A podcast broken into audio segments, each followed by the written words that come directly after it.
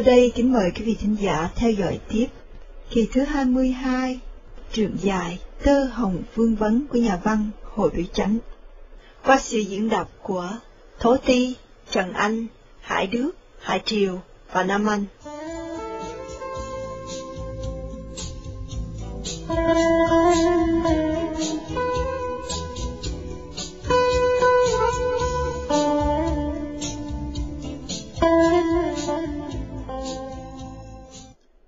Đến bữa hẹn mới 8 giờ, thì có xe qua rước. Hai bà dặn hai chị bếp ở nhà lo cơm nước rồi thay đồ lên xe mà đi. Thiệt quả không có khách nào lạ trừ ra vợ chồng người con trai lớn là ba khai. Với Cẩm Nhung ở trong nhà, chỉ thêm có cô Hai Bình, là con gái đầu lòng. Cô có chồng làm thầy giáo trên Sài Gòn, cô về cúng cha. Có vợ chồng người con trai nhỏ, là Tư Thông, ở bên Bến canh về và có người em trai của ông chủ là Hương Thân Quế ở dưới chợ gạo lên mà chơi. Bà chủ tiếp rước hai bà khách rất niềm nở. Bà Giang Cẩm Nhung phải sẵn bẩn ở gần bà, đặng hầu trầu nước, để cho mấy chị coi nấu nướng, và mấy anh lo cúng quải. Cẩm Nhung đã cắn sẵn, bữa nay lại mặc một bộ đồ hàng trắng, hàng tốt, may khéo, cổ đeo một cây kiềng vàng, chạm với một sợi dây chuyền, một tay đeo một chiếc vàng, một tay đeo một chiếc neo, nên sắc càng tăng vẻ đẹp, bộ đúng bậc sang giàu. Bà Hương Giang tuy không có ý phụ bà Cúc Hương, song bà ngó Cẩm Nhung, ngó nhà cửa, rồi bà chẳng khỏi so sánh. Nghĩ đi xét lại thiệt Cẩm Nhung đẹp hơn Cúc Hương nhiều, mà nhà chủ cũng giàu có sang trọng hơn, hia mỹ thập bội. Nếu Vĩnh Xuân cưới được Cẩm Nhung rồi dắt nhau về chợ dòng mà thăm ông giáo huân, với hai tỷ thì thiên hạ mới thấy rõ nhà nghèo học giỏi, quý hơn nhà giàu. Lại vợ chồng hiên mỹ mới tiếc con, mà thêm hổ thẹn nữa. Làm mẹ ai cũng muốn cho con được giàu sang vinh hiển. Bà Hưng Giang nghĩ con đứng thông ngôn cho quan chánh tam biện, vĩnh giang ở đất Mỹ Tho. Nếu nó cưới Cẩm Nhung mà có sắc đẹp, lại có tiền nhiều, thì danh nó càng nổi lên cao, thân nó càng được sung sướng. Muốn khoe khoang với người xứ sở, nhất là muốn làm bỉ mặt kẻ khinh thi con nhà nghèo.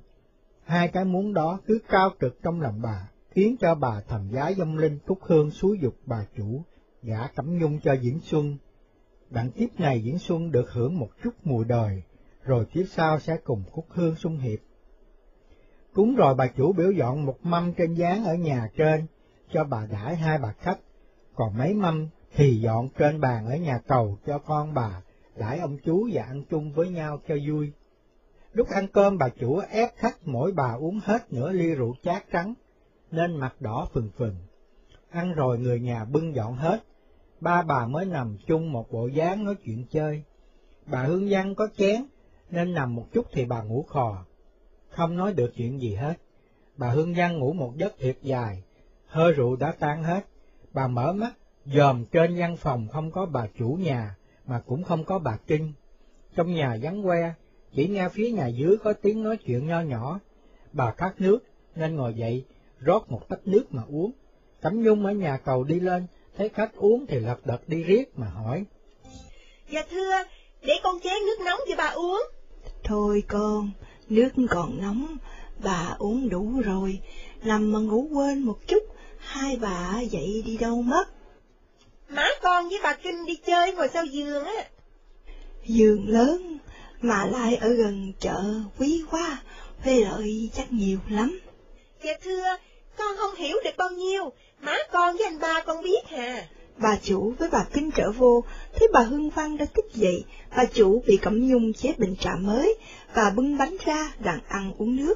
Bà Hương Văn nói uống một chút rượu, nên buồn, ngủ nằm ngủ quên. Bà Kinh nói, thấy chị ngủ, hai chị em tối đi quay giường chơi. Ba bà ăn bánh uống nước, nói chuyện ruộng đất giường tược, đến xế mát rồi bà Kinh nó xin cáo từ mà dìa. Bà chủ biểu Cẩm Nhung kêu thắng xe rồi hai má con đưa khách lên xe mà đi.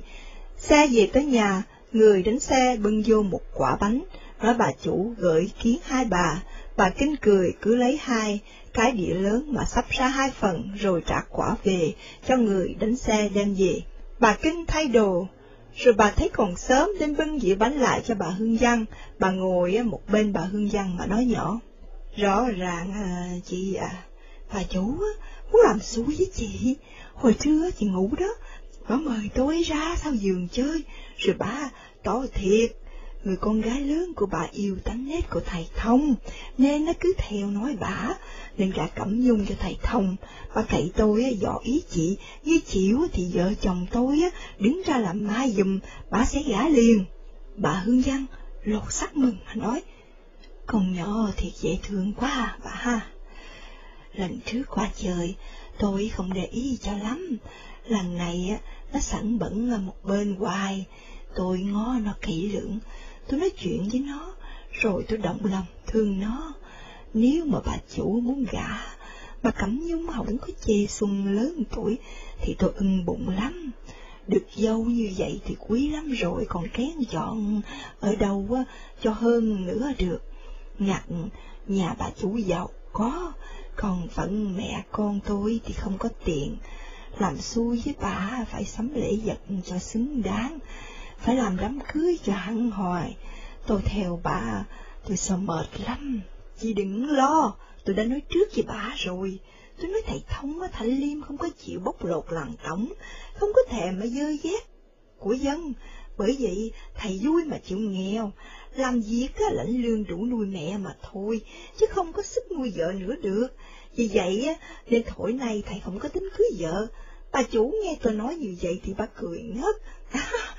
chim, bà nói mấy năm này, bà kính phục thầy Thông, là vì bà nghe tánh thanh liêm đó nên bà mới gả.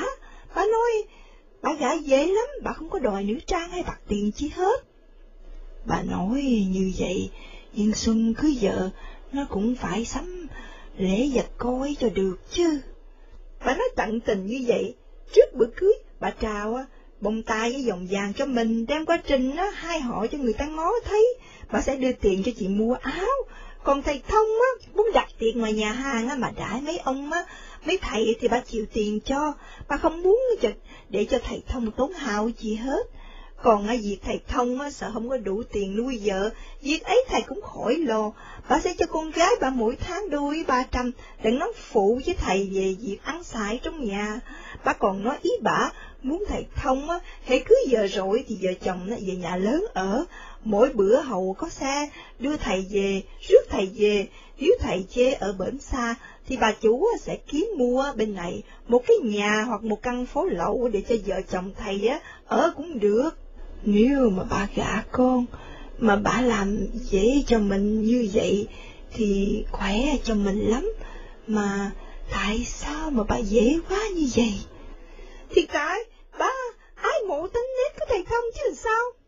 Bà làm như mua rẻ tôi sợ Xuân nó không có chịu. Chuyện đó tôi nói với chị nãy giờ đó mình để bụng, hai chị em mình biết mà thôi, nói cho thầy thông hay làm chi, làm đám cưới, thì tôi với chị lo, biểu thầy đừng lo gì hết à.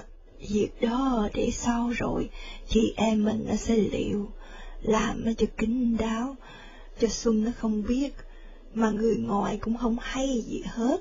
Bây giờ Điều mình phải lo trước hết là nói làm sao cho Xuân nó chịu cưới vợ. Bà muốn nó cưới Cẩm Nhung, thôi cũng đành bụng rồi. Nếu Xuân nó cứ từ chối, không có khứng cưới vợ, thì mình làm sao được?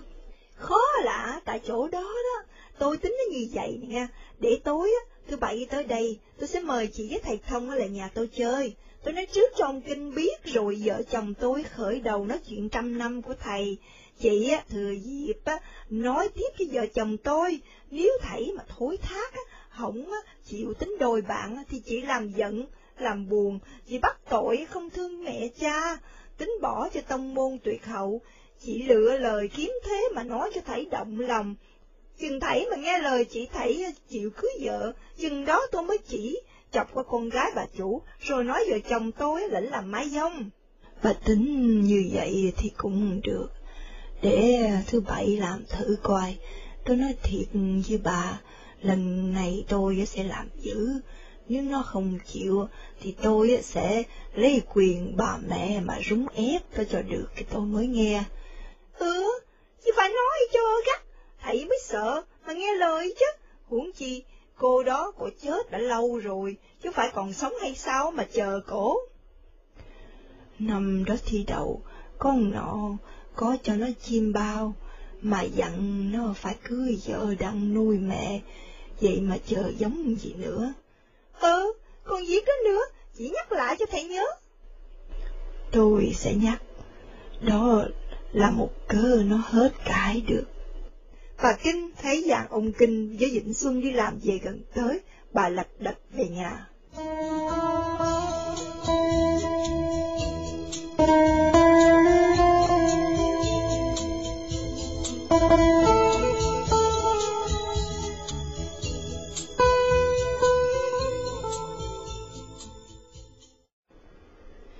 Thời ấy, những nhà nho học có bày nhiều cách chơi phong lưu như bắn vàng hay đánh hồ hay gác khu đất để vui chơi đặng giải trí.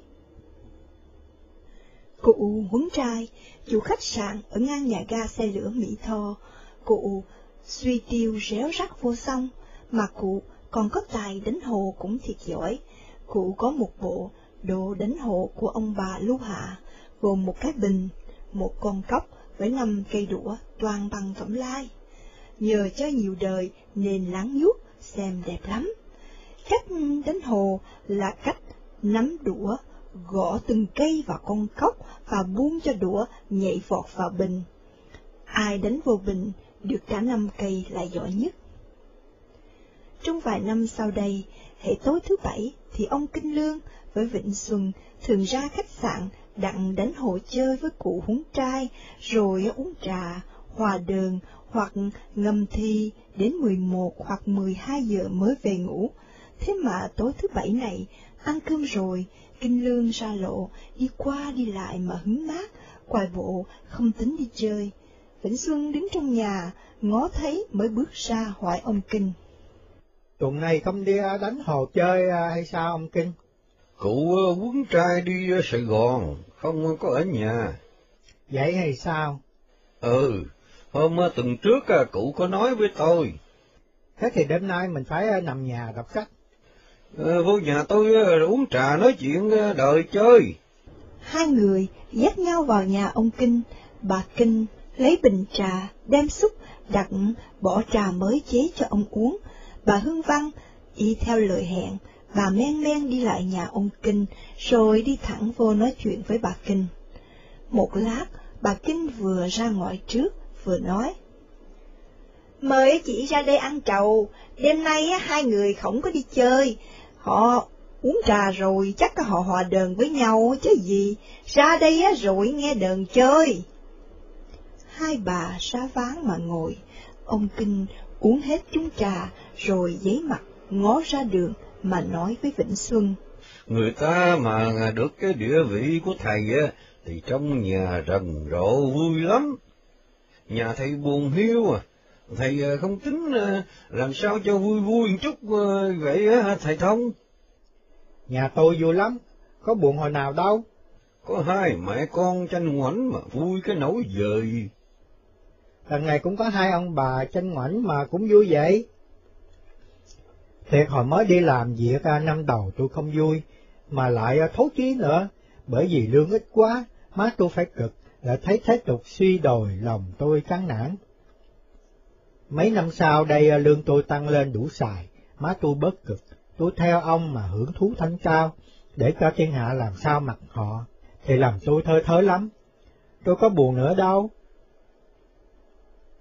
Má tôi cũng vậy, có buồn việc chi đâu. Bà Kinh tiếp với ông mà nói, Thầy Thông á, tối ngày á, mắt đi làm việc, hễ về nhà thì mê mớt với mấy cuốn sách với mấy cây đờn, cứ dịnh phú ngâm thi.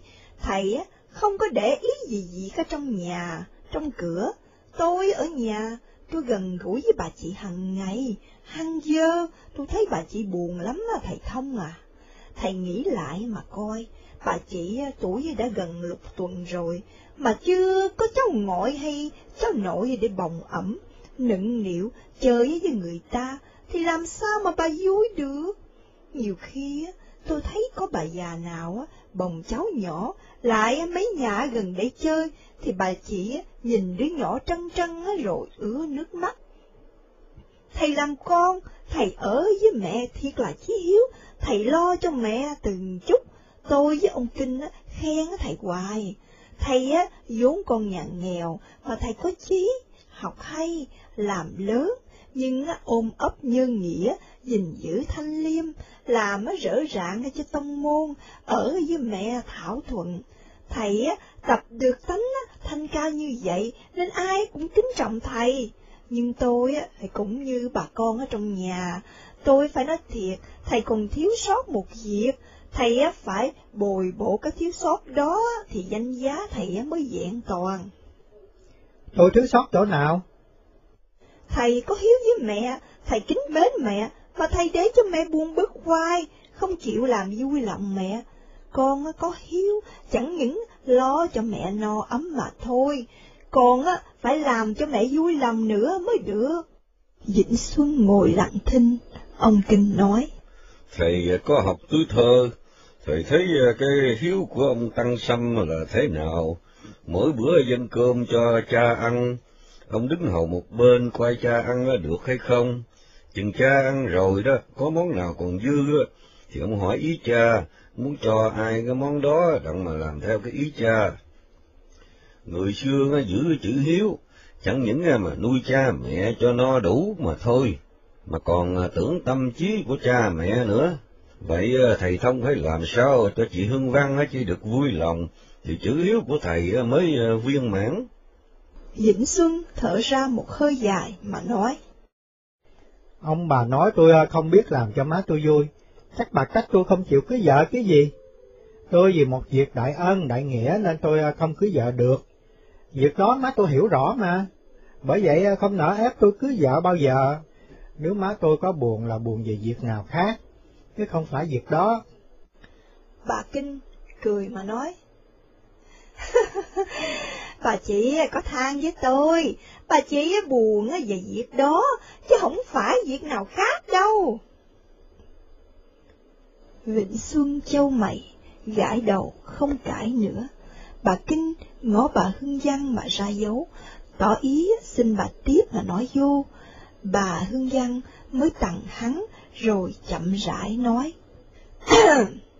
Này con, bữa nay tình cờ ông Kinh, bà Kinh thương mẹ con mình, mới dở chuyện nhà của mình ra mà nói phải, nói trai với con. Sẵn đây dịp đây, mẹ tưởng nên tỏ ý của má một lần cho con biết. Con với Cúc Hương hồi nhỏ núp lén thề thốt trăm năm với nhau, chứ má không có cầm chầu cầm câu mà nói nó cho con. Tuy vậy mà nó nặng tình, nặng nghĩa với con, đến nỗi với má nó cũng trộn đạo dâu con ở trong nhà. Nó lo cho con ăn học, mà nó còn lo cho má ấm no. Con thương nó, má cũng tiếc nó lắm. Má thường có than với con là không thể nào má kiếm một con dâu thảo thuận cho bằng cúc hương được.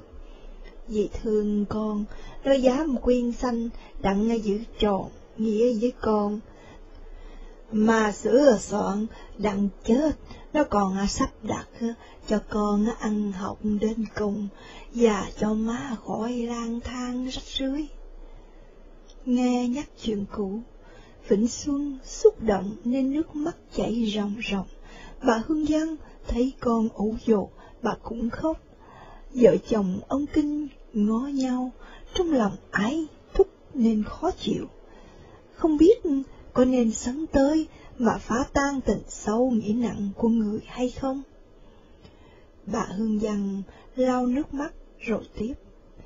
Vì à, tình nghĩa của Cúc Hương như vậy, nên nó tự khi con học xong rồi, ma đánh chữ làm thinh, không có nỡ khuyên con cưới vợ, đặng à, lập gia thất với người ta.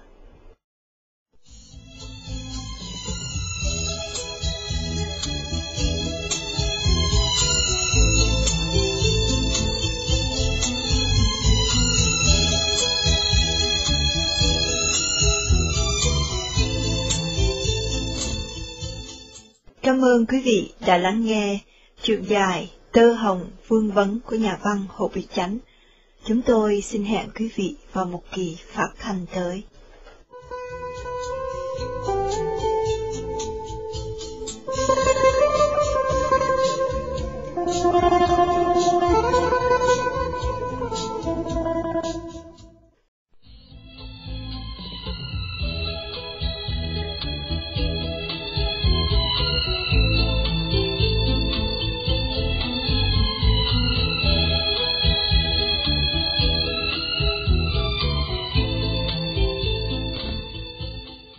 Sau đây kính mời quý vị thính giả theo dõi tiếp kỳ thứ 23 truyện dài Tơ Hồng Vương Vấn của nhà văn Hồ Biểu Chánh qua sự diễn đọc của Thố Ti, Trần Anh, Hải Đức, Hải Triều và Nam Anh.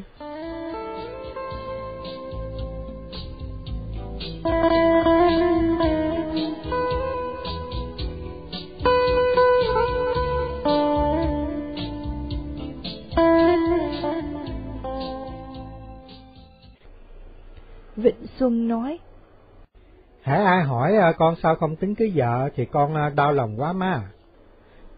bà Hương Văn nói, bởi ma biết như vậy nên má không dám nhắc con. Bữa nay nhân ông Kinh bà Kinh nhắc nên má mới nói. Má một ngày một thêm già, không biết sống chết bữa nào. Má nhớ tới việc về sau rồi má buồn quá. chưa chi, má có được dạy đứa con trai, nếu con không có vợ có con, thì đứa khác có, ngày sau cũng còn con cháu cũng quái ông bà. Má có một mình con, mà con không cưới vợ, thì mãn đời con rồi, có ai mà cũng quái ông bà, và thờ phượng cha con với má. Má nhớ tới mồ quan, hương lạnh thì má buồn quá, nên có khi má than thở với bà Kinh là tại vậy đó. Tôi cưới vợ còn à, cái khó này nữa ông Kinh à. Cưới người ta theo lẽ tự nhiên tôi phải à, thương người ta. Tôi biết cái lòng tôi ngoài cô Cúc Hương, tôi không còn thương yêu ai hết á. Nếu tôi cưới vợ khác đem về rồi à, tôi không thương, tôi lơ lãng nguội lạnh với người ta, thì tôi có tội lớn lắm. Tôi gạt gẫm một người thiếu nữ, có lẽ sẵn lòng yêu tôi, nên mới ưng cao thân gửi phận cho tôi. Ông Kinh nói, Việc riêng ờ, của thầy ờ, thuở nay tôi không có dám tập mặt hỏi tới. Nãy giờ tôi nghe nói tại thầy nặng tình nặng nghĩa với cô Cúc Hương. Ngoài cô thì thầy không biết thương ai khác.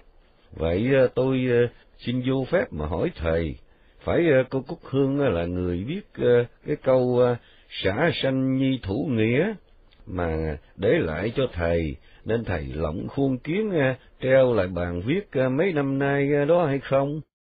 Thưa phải, Năm thầy mới dọn nhà, tôi thấy khuôn kiến đó, tôi hỏi thầy nói mấy chữ đó là di bút của người bạn học mất rồi. Thầy nói như vậy mà tôi ờ, có ý nghi, vì ờ, tuồng chữ viết không có được cứng như con trai.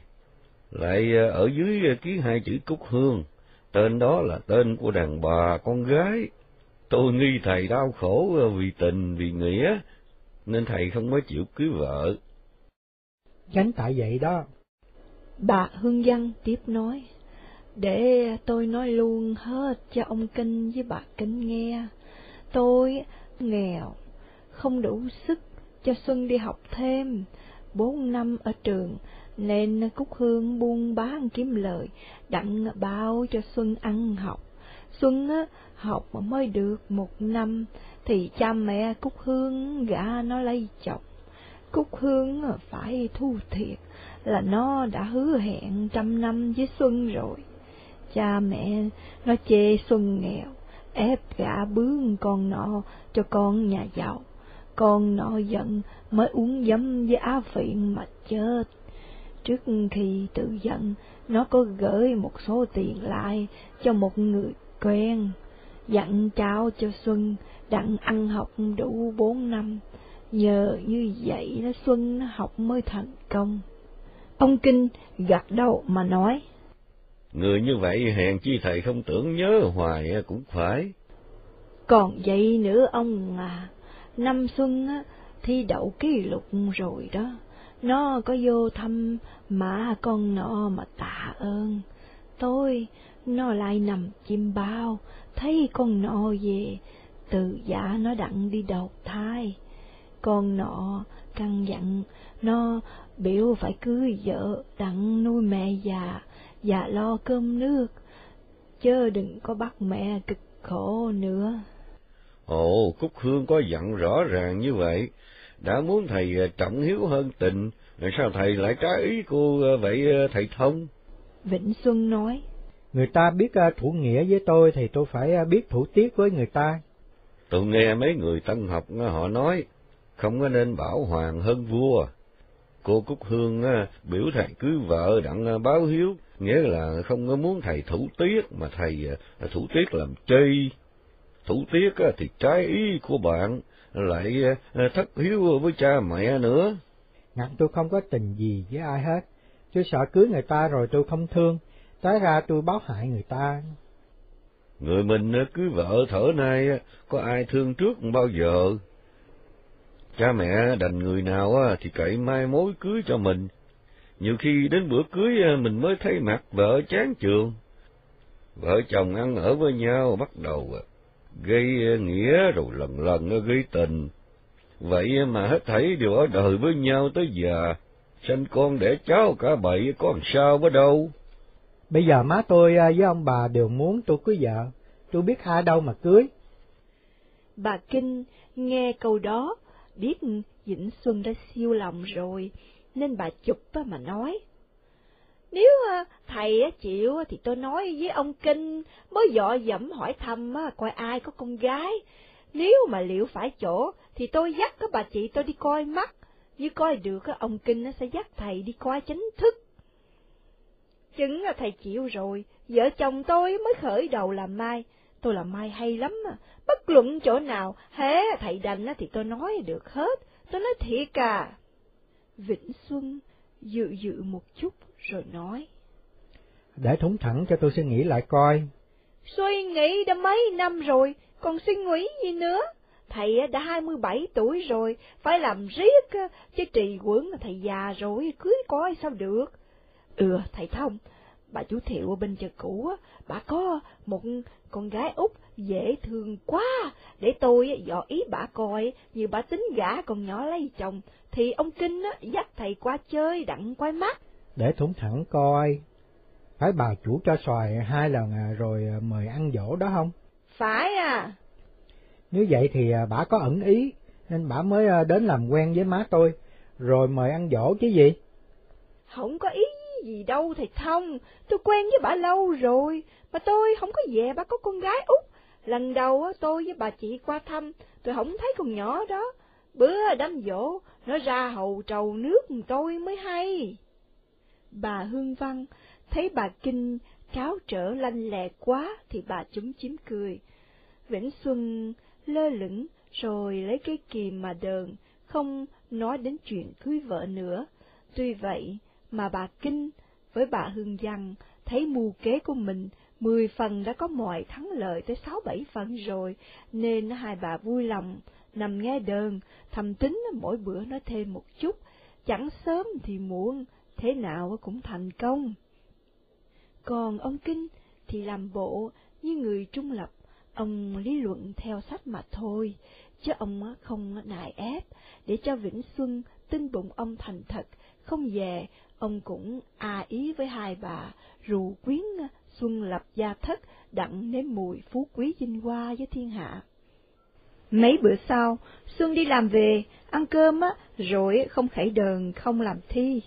Cứ ngồi lại bàn viết, ngó bút tích của Cúc Hương rồi buồn hiu, mà hễ thầy thấy mẹ vô ra, tóc bạc hết phân nửa, răng rụng đã bộn rồi, thầy nhớ lời mẹ than, hệ tuyệt tử thì mồ hoang hương lạnh, thì trong lòng thầy chua xót ngập ngùi. Chữ hiếu nặng hơn chữ tình, thiệt quả như vậy. Đến bữa thứ năm tuần đó, lúc ngồi ăn cơm trưa với mẹ, Vĩnh Xuân thấy mẹ buồn, lòng thấy xuống sao khó chịu, nên thình lình thầy vụt nói. Má muốn cưới vợ cho con thì má kiếm đi. Má định đâu con chịu đó, con không chọn lựa chi hết á. Bà Hương Văn đương kiếm trước mà dụ con. Tình cờ nghe con xuôi thuận dễ dàng như vậy, thì bà hớn hở, nên mắt nhìn con rất thân yêu, vừa cười, vừa nói. con bằng lòng cưới vợ thì má vui lắm. Trong đời á, má chỉ mong ước có bao nhiêu đó. Con cưới vợ đặng kiếm cho má dạy đứa cháu nội. Con chịu thì má cậy bà Kinh, dọ hỏi coi có chỗ nào, rồi má sẽ coi con thủ tiết với Cúc Hương đã tám năm rồi, vậy cũng đủ. Huống chi, khi con thì đậu, nó từ biệt con, nó có biểu con phải cưới vợ, con giữ dự dự cho tới năm năm, không có nợ phụ tình bội nghĩa với nó, thì nó đã biết lòng dạ của con rồi, có gì đâu mà ngại. Vĩnh Xuân vì kính yêu mẹ nên chịu cưới vợ, nhưng trong lòng không ham muốn chút nào, bởi vậy thay lặng thinh, dường như chữ hiếu ép buộc thầy phải đành liệu nhắm mắt đưa chân, thầy không cần nói nhiều nữa. Đến xế, Vĩnh Xuân với ông Kinh đi làm việc rồi, thì bà Hương Giang lật đật lại thông tin cho bà Kinh hay. Hai bà mừng rỡ hết sức. Bà Kinh nói để cho ông Kinh hay, đặng Chủ nhật ông rủ Vĩnh Xuân đi qua chợ cũ chơi mà qua mắt con gái út của bà chủ thiệu. Chiều thứ sáu, đi làm về dọc đường, ông Kinh rủ Vĩnh Xuân sáng Chủ nhật đi qua phía chợ cũ xem vườn tược chơi. Vĩnh Xuân nghi ông Kinh có ý muốn thầy đi qua vợ, nhưng đã quyết đánh liều, nhắm mắt đưa chân cho mẹ vui lòng, nên thầy chịu liền, không ái ngại chi hết. Bà Kinh ngồi xe kéo qua thông tin cho bà chủ thiệu hay trước.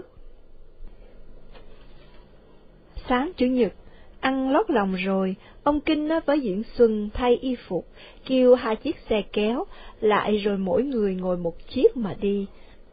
Tới nhà bà chủ thiệu, ông Kinh biểu Sa Phu kẹo vô sân. Ba Khai, con trai lớn của bà chủ thiệu, mặc áo dài, trực sẵn trong nhà, nên vừa thấy hai chiếc xe kéo ngừng, thì cậu vội vã bước ra chào khách, và mời vào ngồi cái bàn, mặt tròn cẩn ốc xà cừ, chân tiện thiệt khéo, bàn để giữa nhà có sáu cái ghế sắp chung quanh. Bà chủ thiệu đang ngồi bộ dáng phía trong, bà thủng thẳng bước ra chào khách, hỏi thăm sức khỏe của bà Kinh với bà Hương giang nghe nói danh thầy thông đã lâu rồi, bữa nay mới biết, rồi bà kêu người nhà mau mau bưng trà ra đại khách. Bà vui vẻ, nói nói cười cười, bước lại cái ghế để dựa góc cột mà ngồi đặng hầu chuyện với khách. Ba Khai đi vô trong một lát, thì Cẩm Nhung mặc một bộ đồ lụa trắng, bưng một kỹ trà ra để trên bàn, chắp tay xá ông Kinh và Vĩnh Xuân rồi trở vô trong. Ba Khai sách bình ra rót, bà chủ mời khách giải khát, ông Kinh hỏi bà chủ được mấy người con, vườn bà được bao nhiêu xào, mẫu, và lúc này vừa có giá hay không? Vĩnh Xuân ngồi ngó trong nhà, không nói chi hết, Ông Kinh tỏ ý muốn đi xem vườn, bà Khai mới dắt hai người khách ra sân xem hoa, xem kiển, rồi đi thẳng vô phía sau cho thấy vườn, xem chơi một chút, rồi khách trở vô nhà từ giả bà chủ mà về. Tuy Vĩnh Xuân đã có nghe mẹ trầm trồ khen nhà bà chủ thiệu lớn, đồ đạt tốt, vườn tược mênh mông, song thầy không về bà chủ giàu có đến mức vậy. Bởi vậy, về dọc đường, thầy chúng chiếm cười, thầm nghĩ, thầy không thể nào làm con rể một nhà cự phú được. Về tới nhà thay đồ rồi, vợ chồng ông Kinh lại nói chuyện chơi với mẹ con Vĩnh Xuân, bà pha lửng hỏi Vĩnh Xuân. Ông Kinh, dắt thầy qua nhà bà chủ thiệu chơi, nghe nói bà chủ có cho con gái bà ra chào phải không thầy Thông? Thưa có. Nếu vậy thì bà muốn gả con ấy chứ gì? Thầy đi chơi mà bà muốn thầy coi con bà nên bà mới cho ra chào. Sao? Thầy coi cô đó được hay không? Bà đã cho ra coi, nếu mà thầy chịu thì tôi làm mai chắc là bà gả. Vĩnh Xuân suy nghĩ rồi nói cục ngủng. Tôi coi không được bà. Bà Hương Văn với vợ chồng ông Kinh ngó nhau ngạc nhiên lại bối rối. Bà Kinh á, chưa chịu thua nên bà hỏi. Thầy Thông, coi không được về chỗ nào? Đâu thầy nói nghe thử một chút coi. Cô đó có sắc đẹp quá, lại nhỏ tuổi hơn tôi nhiều. Trời Phật ơi, người ta đi coi vợ, nếu có chê là chê xấu. Thầy coi vợ, thầy thấy đẹp, mà thầy lại chê, cái đó thiệt là lạ đời.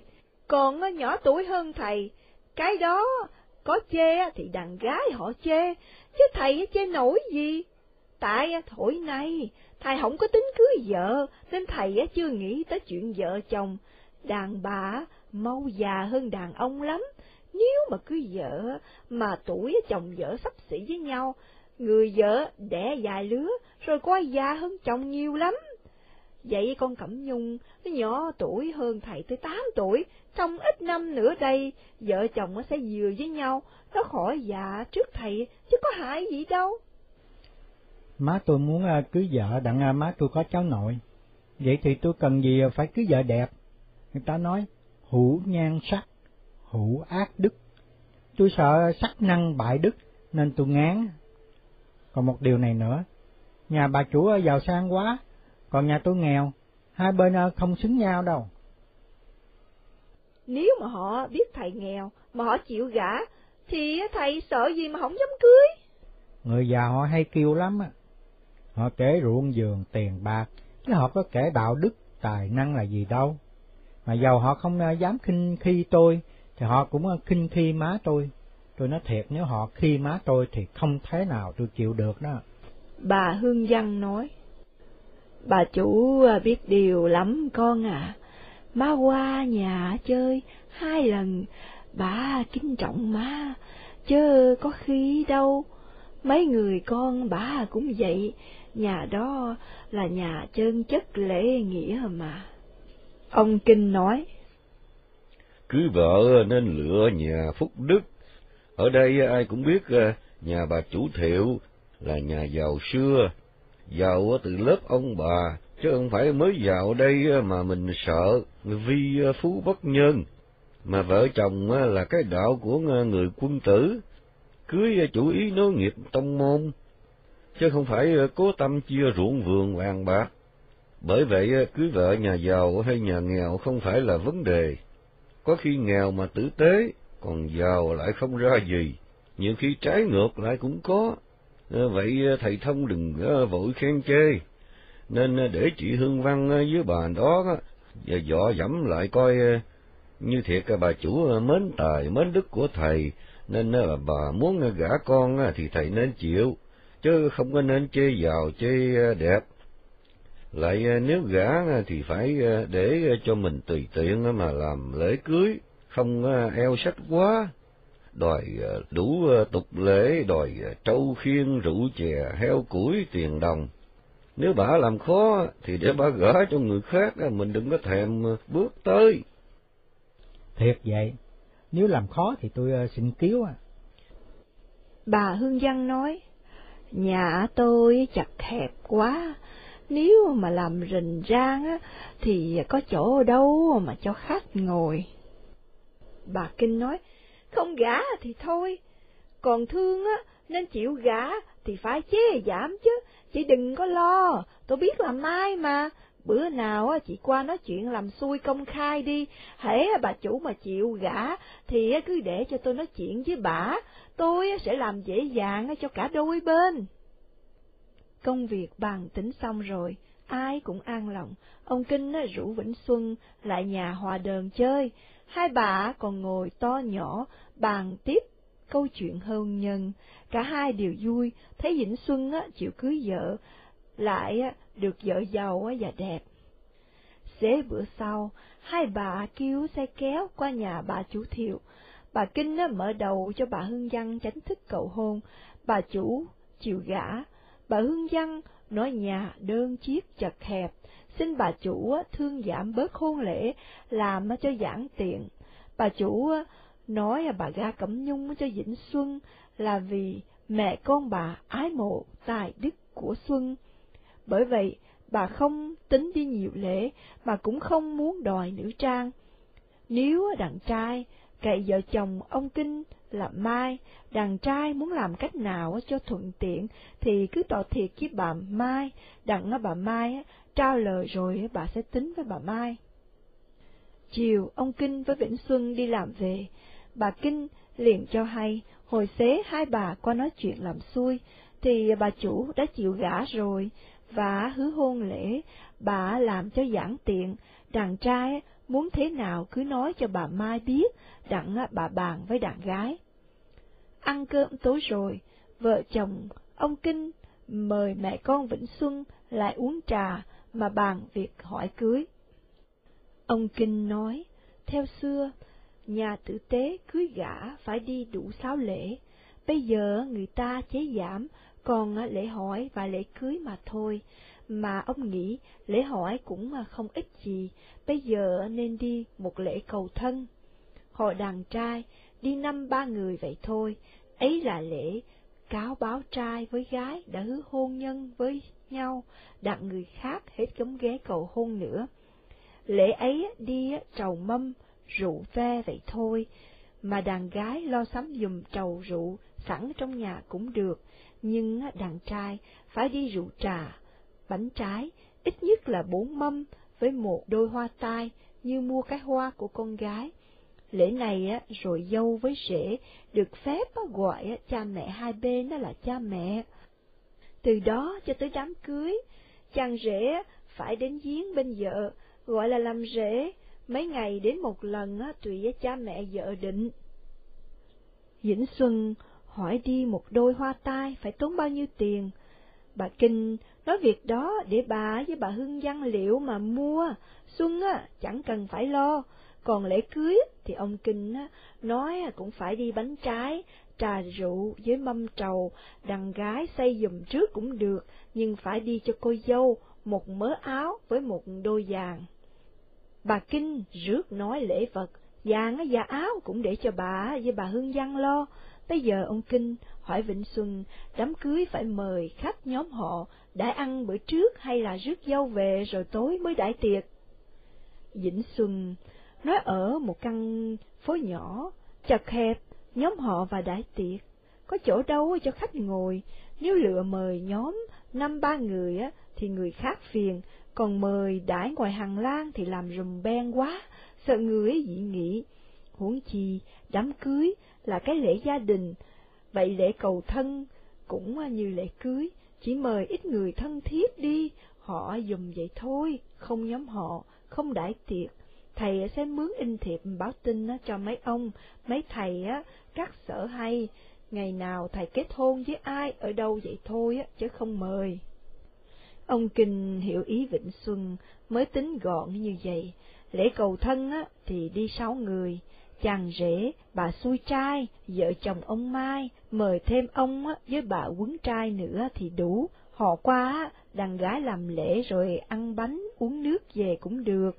Bả lại, hai nhà ở gần nhau quá, nhà nào đãi cơm thì đãi một nhà mà thôi, chứ mời ăn bên kia, không lẽ về bên này ăn nữa được. Vậy bà Mai nên nói với xui gái, sẵn có nhà rộng, thì đàn gái lãnh đãi hai họ, chừng rước dâu về đàn trai thì ăn bánh uống nước trà hoặc rượu vậy thôi. Vĩnh Xuân khen cách ông Kinh bày gọn gàng là êm thấm nên thầy chịu làm như vậy. Bà Kinh lẫn à, thương thuyết với bà xui gái, đặng hai bên thỏa thuận với nhau, bà chủ thiệu ái mộ Vĩnh Xuân, quyết gả Cẩm Nhung cho thầy, nên bà Kinh làm mai, bài cách nào bà cũng vui lòng mà chịu hết. Tháng sau, đi lễ cầu thân, bà Hương Văn sắm bốn quả rượu với bánh trái mà thôi. Bà chủ lãnh xây mâm trầu và lên đưa cho bà Kinh một đôi bông tai nhận hột xoàn đặng đi lễ, khỏi mua tốn tiền. Bà lại xin họ đàn trai, qua làm lễ xong, bà đã ăn một tiệc rồi sẽ về. Trước khi lên xe ngựa mà đi, Vĩnh Xuân không quên cúc hương, thầy lại đứng trước khuôn kiến lộng di bút của nàng, mà giái lầm thầm rằng vì chữ hiếu nên thầy không thủ tiết với nàng được, chứ không phải thầy phụ bạc.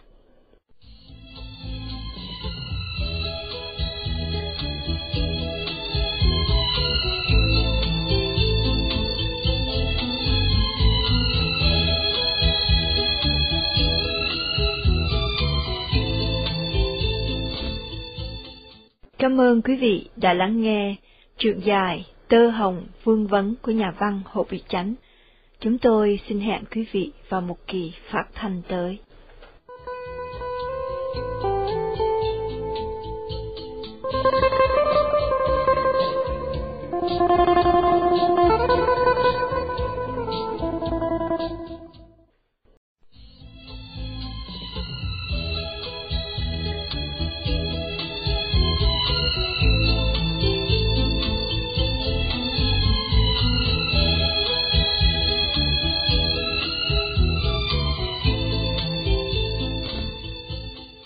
Sau đây kính mời quý vị thính giả theo dõi tiếp kỳ thứ 24, truyện dài Tơ Hồng Vương Vấn của nhà văn Hội Biểu Chánh. Qua sự diễn đọc của Thố Ti, Trần Anh, Hải Đức, Hải Triều và Nam Anh.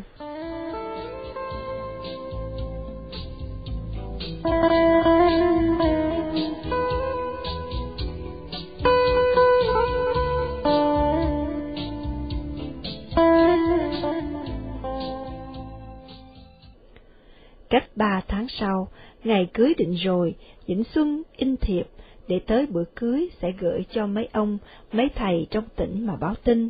Thầy có gửi thơ xuống chợ dòng, mời vợ chồng ông giáo huấn với hai tỷ, nhưng hai nhà đều trả lời chúc mừng vì xa xôi đi không tiện.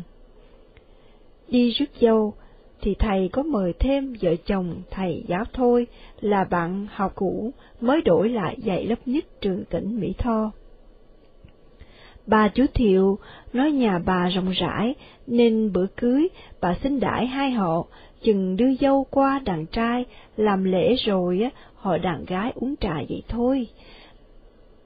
Bà chịu lãnh, xây mâm trầu, và chịu miễn lọn, bà lại lén đưa cho bà Kinh một mớ áo, một đôi leo, một đôi vàng chạm, đặng bữa cưới trình lễ vật cho dễ coi có một việc rắc rối xảy ra thình lình là quan huyện Lê Thành Kiên hay Vĩnh Xuân sửa soạn cưới vợ, nhưng vì nhà nghèo, lo sắm lễ vật đã mệt rồi, không có dám đãi tiệc, chỉ báo tin cho mấy ông mấy thầy hay vậy thôi.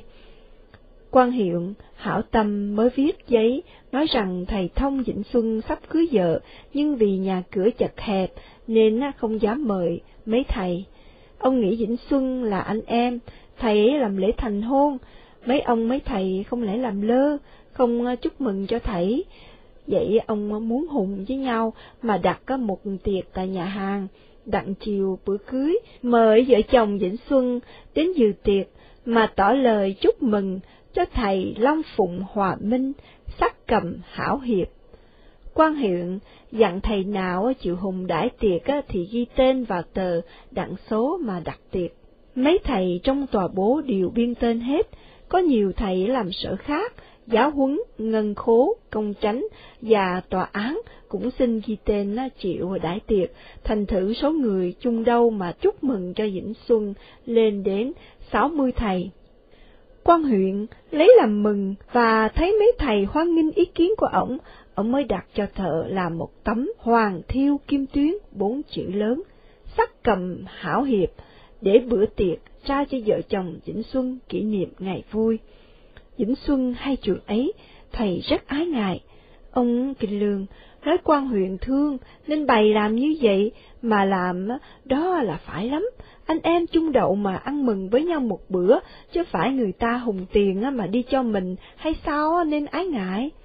Bữa đó anh em chúc mừng cho mình, thì mình tỏ lời cảm ơn, thạnh tình của mấy ông, mấy thầy vậy thôi. Vĩnh Xuân nghe như vậy mới an lòng.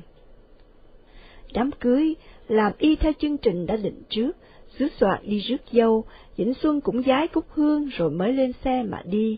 Mớ áo với dòng vàng thì bà Kinh cùng bà Hương Văn sắp đặt làm êm, Vĩnh Xuân không hay gì hết. Cô dâu về nhà chồng, đeo vàng đỏ tay, cổ đeo kiền, ngực đeo hột xoàn, đầu dắt trăm rung, cô ấy thiệt đẹp. Bà chú Thiệu hay bữa tối đó, mấy ông, mấy thầy đặt tiệc đãi vợ chồng Vĩnh Xuân tại nhà hàng, thì bà đắc chí hết sức.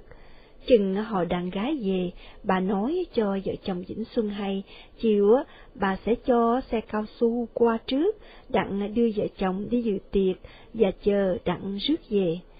Đám cưới thì xuôi thuận, còn tiệc đãi thiệt là vui. Mấy thầy, ai cũng xăm xì, Vĩnh Xuân có phước, nên cưới vợ giàu là đẹp. Tiệc mãn rồi, con quyện đứng lên thay mặt cho mấy thầy, chúc mừng vợ chồng Vĩnh Xuân trăm năm bền chặt tóc tơ, một cửa đầy dãy hạnh phúc, ông biểu văn tấm hoàng thiêu bốn chữ, sắc cầm hảo hiệu.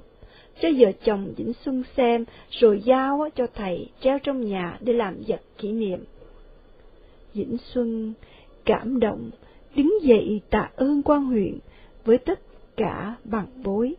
Thầy cáo lỗi vì nhà chật nên nó không dám mời mấy thầy, mấy ông. Sau hết, thầy nói thạnh tình của mấy ông mấy thầy đây, không bao giờ thầy quên. Mấy ông mấy thầy, ai cũng lại bắt tay Vĩnh Xuân và cúi chào Cẩm Nhung mà từ giả. Vợ chồng Vĩnh Xuân đứng chờ khách đi hết rồi, mới ôm tấm hoàng lên xe mà về.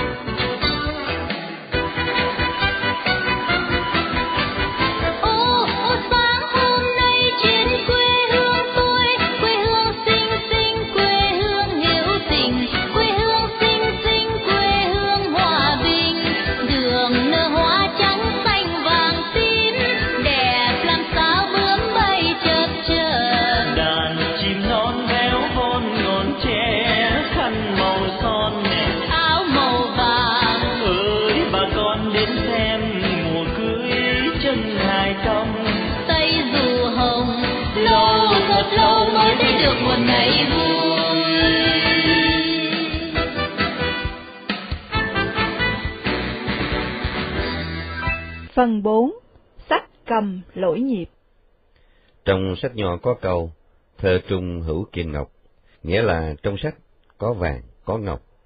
Người dụng tâm khuyến khích bạn trẻ phải ráng đọc sách, nên mới viết ra một câu như vậy. Họ không về ý tứ của câu trái ngược với nho giáo, mà cũng không hợp với luân lý. Môn đệ của khổng phu tử kể đến số ba ngàn, cả thấy vì ham đạo đức, nghĩa nhân nên nghe theo lời giảng dạy, chứ đâu phải vì ham ngọc ngà vàng bạc. Người đi học cứ mong hưởng giàu sang thì hèn quá, thấp quá. Nếu muốn có vàng ngọc cho nhiều thì đi ăn trộm, ăn cướp cũng có được, cần gì phải học. Ấy vậy, khen bạn trẻ phải ham đọc sách, lại lấy vàng ngọc mà nhem thèm thì không hay ho chút nào hết. Suối bạn trẻ học cho đặng, làm quan rồi bóc lột mà làm giàu chăng? hay là làm quan, đặng cứ vợ giàu mà nhờ chăng? Không bao giờ ông giáo huấn dạy Vĩnh Xuân mà nói đến câu thơ trung hữu kim ngọc, hay là câu thơ trung hữu mỹ nữ. Vĩnh Xuân ham học là vì nhà nghèo muốn thoát khỏi cảnh đói rách, và vì thấy mẹ cực nên muốn làm mà nuôi mẹ, cho mẹ sung sướng tấm thân. Chỉ vì hai mục đích đó, sao lại còn bị hia mỹ khinh rẻ nữa? Nên Vĩnh Sưng mới gia công mà học cho thành danh, chứ không phải học cho cao đặng để bóc lột hoặc cưới vợ giàu. Học thành công rồi, Vĩnh Xuân phải làm thông ngôn, làm bất đắc dĩ. Rồi sau này còn phải cưới vợ giàu và đẹp, đó cũng là bất đắc dĩ nữa.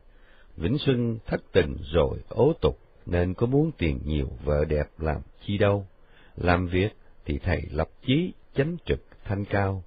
Ở nhà thì thầy cố tâm nuôi mẹ cho trọn đạo. Vì muốn cho mẹ được vui lòng, nên thầy phải vâng lời để mẹ lo vợ cho thầy. Bởi vậy, được vợ có sắc đẹp, coi bộ thầy không biết vui, mà thấy vợ đeo vàng nhiều, dường như thầy hổ thẹn. Để mấy vợ chồng Vĩnh Xuân đi ra nhà hàng dự tiệc của mấy ông, mấy thầy đãi, chừng trở về nhà, Xuân để tấm hoành thiêu trên bàn viết, thấy mẹ đương nằm trên bộ ván nhỏ thì bước lại mà hỏi. Má mệt hay không má? Có gì đâu mà mệt, má dọn cái giường ở trong buồng để cho vợ chồng con ngủ, má ngủ ngoài này. Làm vậy sao được má? Để con ngủ ngoài này à, mới phải chứ. Vợ chồng mới cưới phải ở trong buồng, con thay đồ mà nghỉ đi, đừng có cãi má. Vĩnh Xuân không dám làm trái ý mẹ, vô trong thay đồ mát, rồi để vợ nằm nghỉ, thầy trở ra bàn viết mở tấm hoàn trình cho mẹ xem. Thầy ngồi ngó trân trân di bút của Cúc Hương, ngồi tưởng tình xưa, quên lửng duyên mới. Bà Hương Giang sợ con dâu mới nó buồn, bà phải nhắc Vĩnh Xuân đến hai lần, bà nói khuya rồi, thầy mới chịu đi nghỉ. Sáng bữa sau, Vĩnh Xuân đi làm việc liền. Bữa phản bái, thầy nói để tan hầu về rồi sẽ đi chứ thầy cũng không à, chịu xin nghỉ.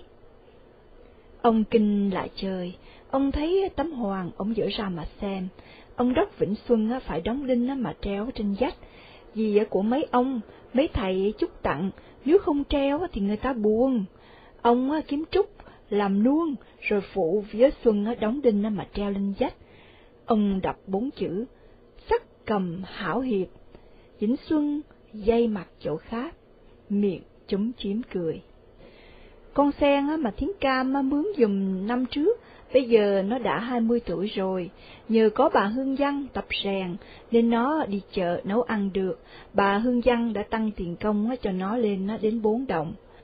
Phản bái rồi, thiếm tư cam, xin để cho thiếm khoái bánh lại mà đếm cho bạn hàng. Bà Hương Văn thường phụ gói bánh với thím Cẩm Nhung thấy bánh ú gói cả đống, cô hỏi gói bánh làm chi mà nhiều dữ vậy? thím tư cam nói à, gói đặng đếm cho bạn hàng đem đi bán. Cẩm Nhung cười, bà Hương Văn nói, Xuân làm việc, lương không có đủ ăn, mà nó không thèm của hối lộ, má với thêm tư phải chịu cực một chút, nhờ vậy nên mấy năm nay trong nhà khỏi thiếu hụt, mà Xuân cũng giữ được tánh thanh liêm. Nếu Cẩm Nhung là gái khôn ngoan, cao kiến, nghe mẹ chồng nói như vậy, cô hăng hái phụ công như xếp lá hoặc cao dây, thì đờn ăn nhịp, nước xuôi dòng. Té ra, nghe như vậy, cô lại ngó lơ bỏ lên giường mà nằm. Thiếm tư càm liếc mắt ngó bà Hương Văn, thấy bà buồn, thì thím nói, Bà lên trên nhà nằm nghỉ để thủng thẳng tôi gối, có gấp gáp gì đâu. Bà Hương Văn vẫn lặng thinh, cứ ngồi tiếp gói. Vĩnh Xuân đi làm thì Cẩm Nhung ở nhà ra vô buồn hiu. Bà Hương Văn thấy vậy mới biểu Cẩm Nhung, hễ nhớ nhà hay nhớ chị xuôi thì kêu xe kéo về thăm. Cẩm Nhung thừa ý mẹ chồng rộng rãi, cô về chợ cũ mỗi ngày. Khi đi sớm mơi, khi đi buổi chiều, có bữa cô xin về ăn cơm với mẹ. Vĩnh Xuân hay mẹ cho vợ về thăm nhà hàng ngày, thầy không cản trở, còn về phần thầy thì ờ, chủ nhật mẹ thầy có nhắc thầy á mới đi thăm mẹ vợ, mà qua thăm một chút rồi về chứ không ở lâu. Đêm nào cũng như đêm nấy, thầy á cứ đeo theo ông kinh làm thi hoặc đờn. Thứ bảy thì dắt nhau xuống khách sạn uống trà, đàm luận với cụ à, huống trai. Một bữa, Cẩm Nhung thấy chồng ngồi nhìn di bút của Cúc Hương, cô cầm mà coi, rồi hỏi lộng kiến mấy chữ nho đó làm chi vậy? Vĩnh Xuân nói mấy chữ nho đó ý nghĩa nhiều lắm. Cô không tìm hiểu thêm, mà cô lại chỉ hai chậu môn để trước thềm mà hỏi. Sao anh á, không có trồng bông, để trồng chi mà hai bụi môn xấu quá vậy? Qua trồng môn, đặng ra vô ngó thấy mà nhớ tư cách của người quân tử. Tư cách quân tử là cái gì? Tư cách quân tử là thông minh chánh trực, kính đáo, được ở trên phải che chở cho ở dưới, ưa làm ơn mà cũng phải có oai. Khi nên mềm thì mềm, khi phải cứng thì cứng. Em không có hiểu, mà những chuyện như vậy ở đâu ở trong bụi môn mà anh chồng ở đặng ngó. Em không có học, em hiểu sao nổi mà cắt nghĩa. Thật vậy, một trắng, một đen, khác nhau nhiều quá, một trời, một vực, cách nhau xa quá, làm sao hiểu nhau được mà nói chuyện. Vĩnh Xuân học nhiều nên bị thất tình chán nản, nên thầy khinh thế ngạo vật, không ưa lòe loẹt, không ham bạc tiền. Thầy thích bài văn cứng, ngôn đờn tươi, thầy yêu cụm mây xanh, vừng trăng tỏ. Chồng mang chứng bệnh chán đời, nếu vợ khôn ngoan, sáng suốt dõi dẫm cho hiểu tâm hồn của chồng, biết đau khổ chỗ nào, rồi cậy sắc đẹp thiên nhiên, tỏ tình yêu thành thật, lần lần chữa bệnh cho chồng, thủng thẳng, khuyên dỗ chồng, nếm thử lạc thú của thế gian, lâu ngày chảy than, có lẽ chồng sẽ yêu thích mùi trần, rồi khuây lãng chuyện xa xôi mà vui sống với cảnh đời trước mắt. Cẩm Nhung có sắc đẹp hơn Cúc Hương bội phần, mà tiền á, cô có cũng nhiều hơn. Nếu cô biết dùng nhân nghĩa mà gieo cảm tình cho Vĩnh Xuân, thì chắc cô sẽ làm cho Vĩnh Xuân quên Cúc Hương mà gian díu với cô được. Tiếc vì Cẩm Nhung có sắc, có tiền, mà không có trí. Ưng Vĩnh Xuân, cô tưởng sắc với tiền của cô đủ dẫn Vĩnh Xuân, cô chẳng cần lo cho mệt. Đã vậy mà học lực của cô chỉ biết đọc và biết viết chữ quốc ngữ mà thôi. Cô chưa nghe nói giáo dục gia đình, cô cũng chưa hiểu được luân lý xã hội. Từ bữa bà chủ gả cô cho Vĩnh Xuân thì cả nhà, từ bà mẹ xuống anh chị, ai cũng nói cô sẽ làm cô thông, mà không có cách nghĩa, cách làm cô thông là thế nào, cũng không ai dạy cho cô hiểu đạo làm dâu, đạo làm vợ, đạo làm mẹ, đặng khi về nhà chồng, biết luận thảo thuận, biết chừng sanh con, biết chăm nom nuôi con, có lẽ tại cả nhà đều tưởng gái có sắc, có tiền thì chồng yêu, mẹ chồng chuộng, chẳng cần đạo nghĩa gì hết. Khi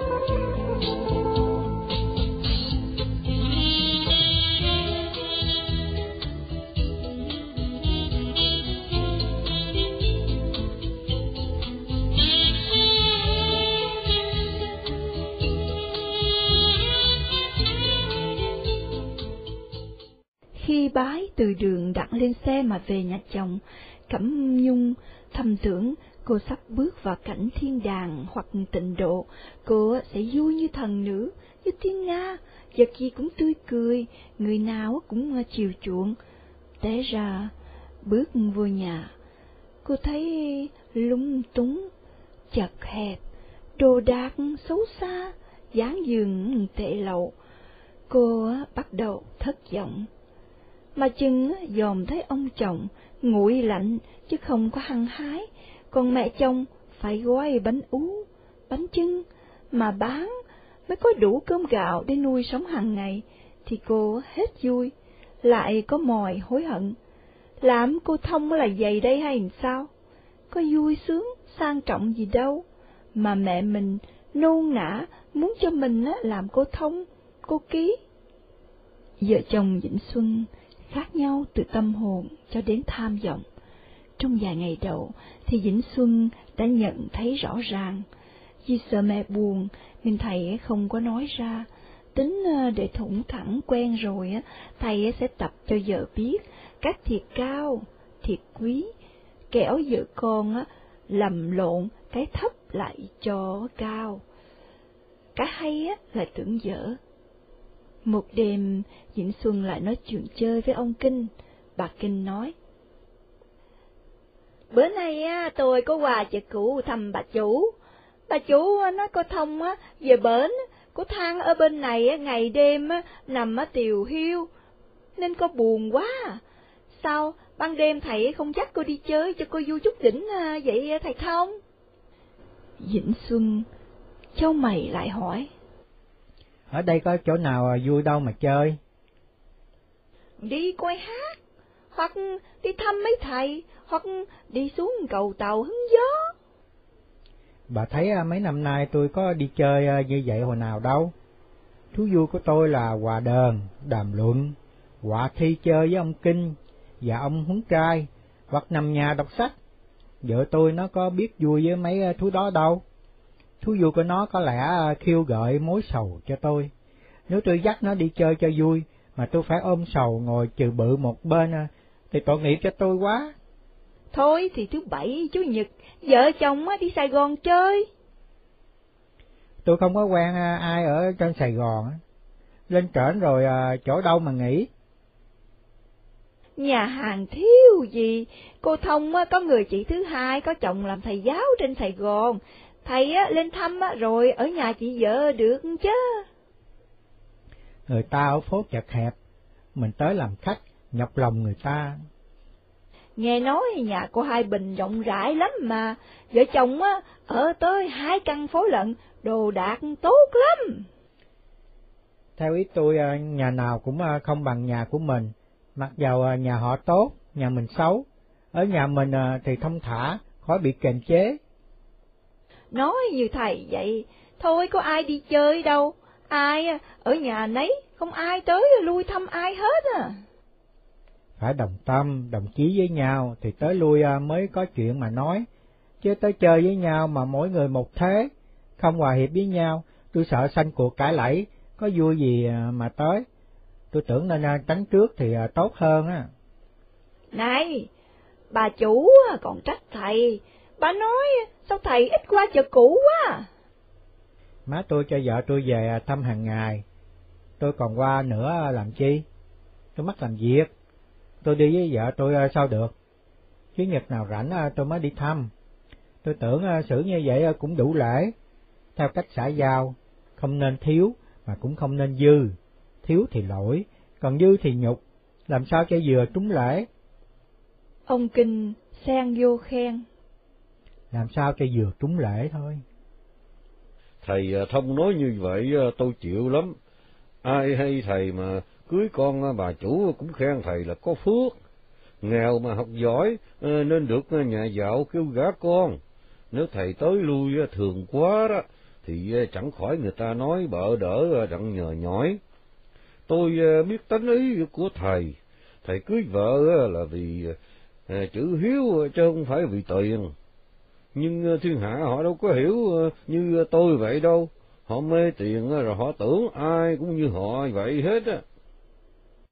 Vĩnh Xuân cười mà nói. Xin lỗi bà, tôi không dám nói phách với ông bà.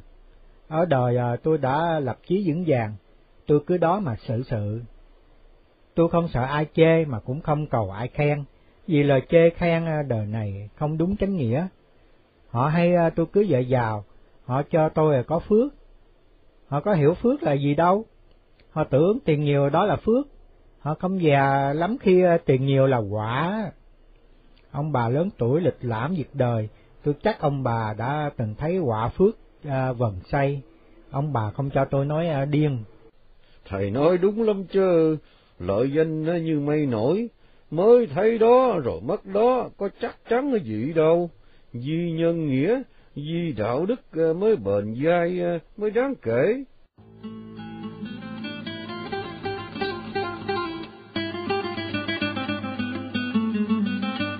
Cảm ơn quý vị đã lắng nghe truyện dài Tơ Hồng Vương Vấn của nhà văn Hồ Bị Chánh. Chúng tôi xin hẹn quý vị vào một kỳ phát thanh tới.